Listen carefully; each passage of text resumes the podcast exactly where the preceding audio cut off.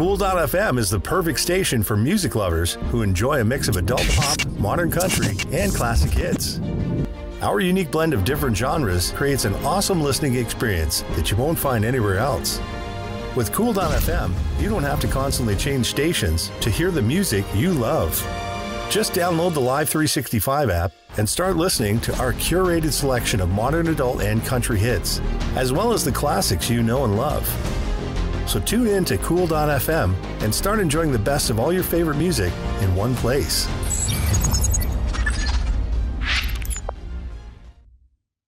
Hi, I'm Madeleine Holly Rosing, the writer creator of Boston Metaphysical Society. You can find me at bostonmetaphysicalsociety.com, on Twitter, M Holly Rosing, or Instagram, MC Holly1. And you're watching and listening to Two Geeks Talking. Good morning, afternoon, evening, everyone. Two Geeks Talking is an entertainment industry interview show where we interview the creative people from the comic, film, TV, movie, and video game industries. And of course, I'm your host, Kurt Sasso. We are joined today, as we always are on this show, with a very talented and creative person. She has been on the show in the past, and I've lost track of how many times because I'm thinking it's three, could be four, could be five. But either way, it's an amazing time whenever I have her on the show. The creator of Boston Metaphysical Society, Madeleine Holly Rosing, is back again. How are you doing today? Pretty good. Thank you for having me on the show again, Kurt. I really appreciate it. I always love having you on because you always bring something new and exciting, and especially with Boston Metaphysical Society. Thank you. We strive for that.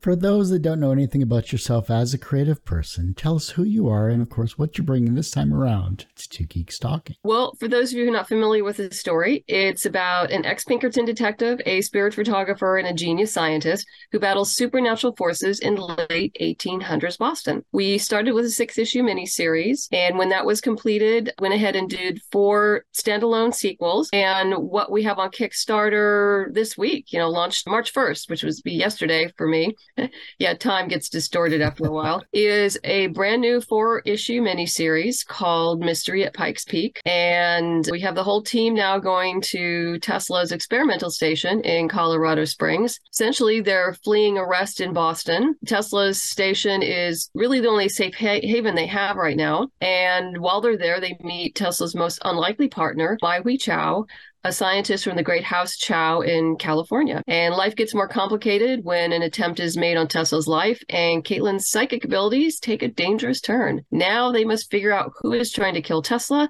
and what Caitlin's visions are trying to tell her before anyone else dies. Yes, it's kind of a murder mystery with paranormal and political intrigue all wrapped into one. That's awesome. I love it. You're definitely ramping up the action from what I saw this time around. I love the the Kickstarter video you had it watching it, and I saw it was like four minutes long, and I'm like, well, how are you gonna do a pr- four minute promotion? And then you had an amazing trailer at the end. Uh, well, thank you. Um, I'm very lucky to to work with a very talented young man. Uh, Dean Russell's his name, who does all my videos. Yeah, he's a very talented c- cinematographer. I met him actually. He's my hair colorist son of all things. so I just go to their apartment get my hair and makeup done and then walk in the next room and you know we we do the video. Dean does a tremendous job. Follows instructions well, but then he puts his own flair on it and makes it even better than I thought it could be. He's great to have on the team. And as you've probably seen, speaking of teams, we have a brand new team on board this time. Gwen Tavares, who did my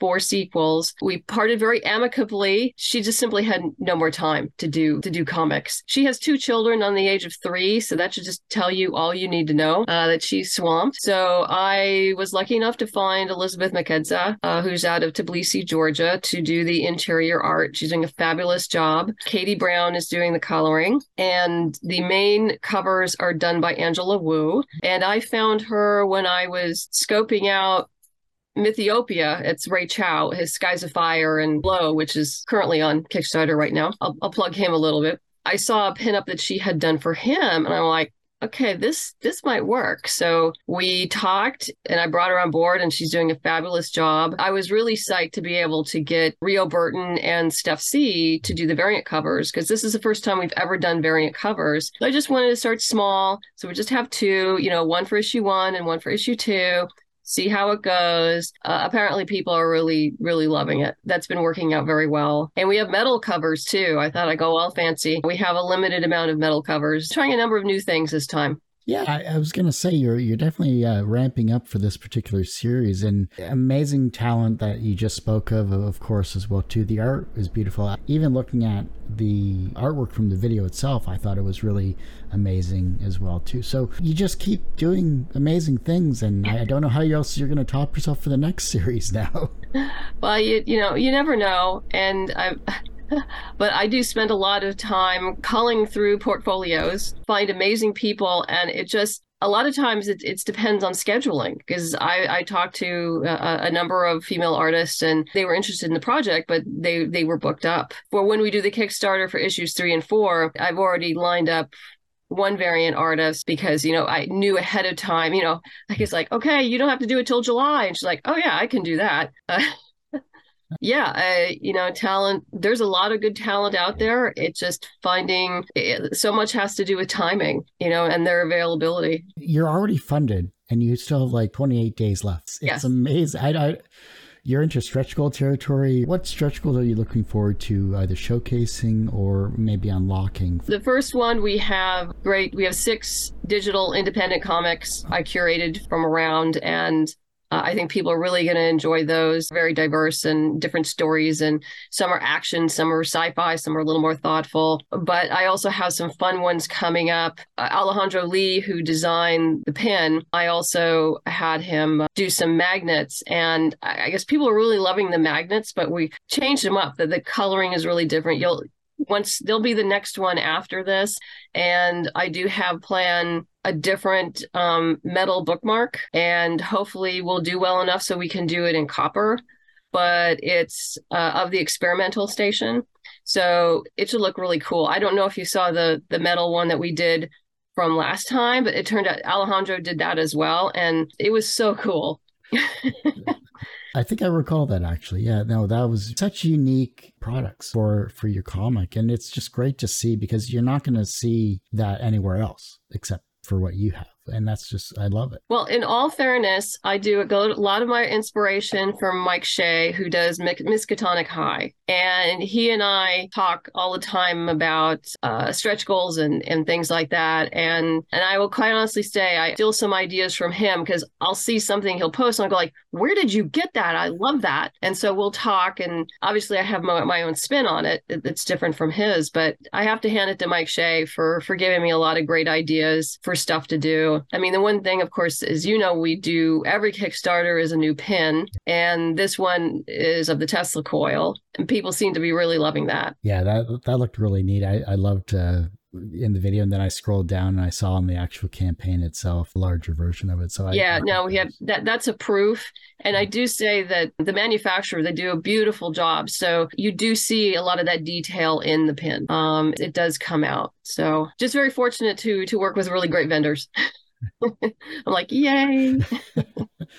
well, hey, you're, you're bringing in unique ideas, unique products. They're they're showcasing what they can provide to you and to provide those that are supporting your campaigns. I, mm-hmm. It sounds like a win-win situation for everyone involved. Yeah, and and what's even you know to me more important is obviously the the art and, and all the little tchotchkes and and the fun things that we have. But we're kind of entering into a new phase into Boston Metaphysical Society. And the story, particularly since we're now traveling away from Boston and away from the East Coast and experiencing different parts of what I call the great states of America in the Boston metaphysical universe. So you're going to see, you know, snippets of what happened within real history, how it's reflected within the story, and some of the things that I have altered very deliberately. Didn't want people to think that, oh, the great houses just live on the, you know, the East Coast. That's it. You know, there's Boston, New York, and whatever. It's like, no, they're throughout the country from the Midwest all the way to California with different traditions and different agendas so different businesses it's it's fun since i'm not up on my us history what are the great houses you speak of in this particular timeline within the boston metaphysical universe our government is essentially a parliamentary oligarchy mm. and it is run by families and which refer to themselves as, as great houses. And they're like uh, families of industry hmm. where each family is either you know builds airships or they build seafaring ships or they're into farming and agriculture or they're coal miners or you know something else. They are the ones that run the country. Okay. Good good to know. I i i was thinking game of thrones style to that. No no it's no it's fine. It's it's a pretty common trope to you know call things how you know house fill in the blank. You, you see that in a lot of fantasy and science fiction. That that's nothing unusual. What was it about the art styles that you're bringing into Boston Metaphysical Society for these four issues that improves it or takes it to another level than what you had in your previous issues? That's kind of hard to say because, you know, my taste and what I look for in an artist well, I look for more naturalistic. I'm not a big cartoony type, you know, art person, as you can probably, you know, see. I look for detail, how the characters emote themselves, the setup. It's one of those things where it's oh, it's intuitive, mostly on my part, and that I just can recognize that okay, I think this person's really going to work. And, you know, particularly, you know, working with a new artist, you are taking a chance. And so you really don't know until the page is coming in is like, okay, is this going to work? and you cross your fingers and you're like, sometimes you do take a leap of faith. And so far it's paid off. So that's okay.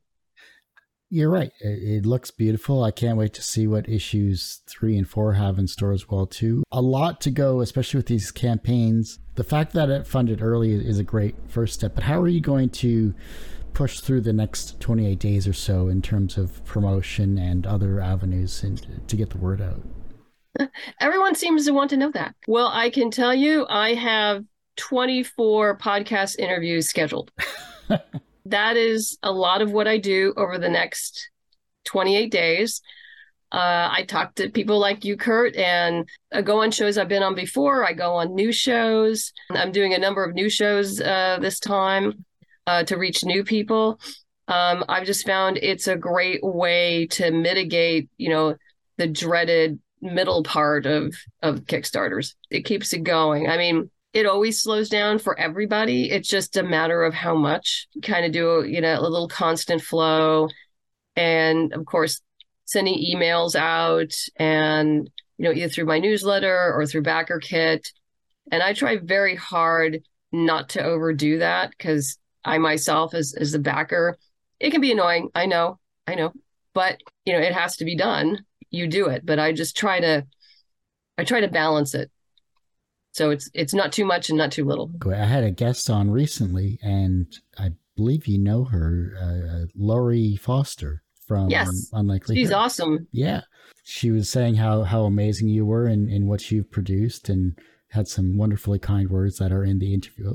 Well, I think Laurie's amazing. So she just keeps cranking stuff out, and uh, yeah, I I yeah, she she runs a lot of Kickstarters, so I bless her heart. I I couldn't do as many as she does. So she she's a woman of steel, I think.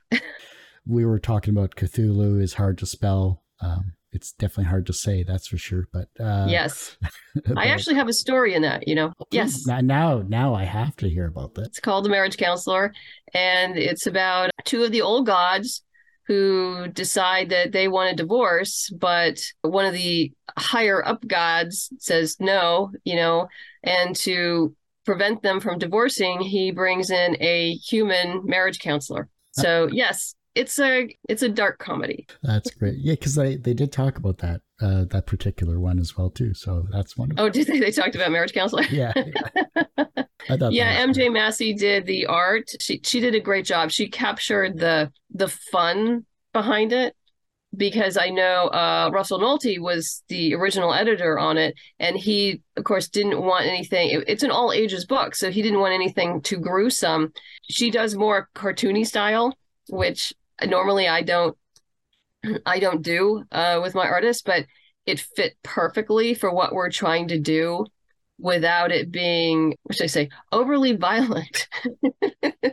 so, so yeah, she did. Uh, Melissa did a, a great job on it we're all starting to run mm-hmm. low on the metal covers. Uh, we limited five, and so when those are gone, those are gone.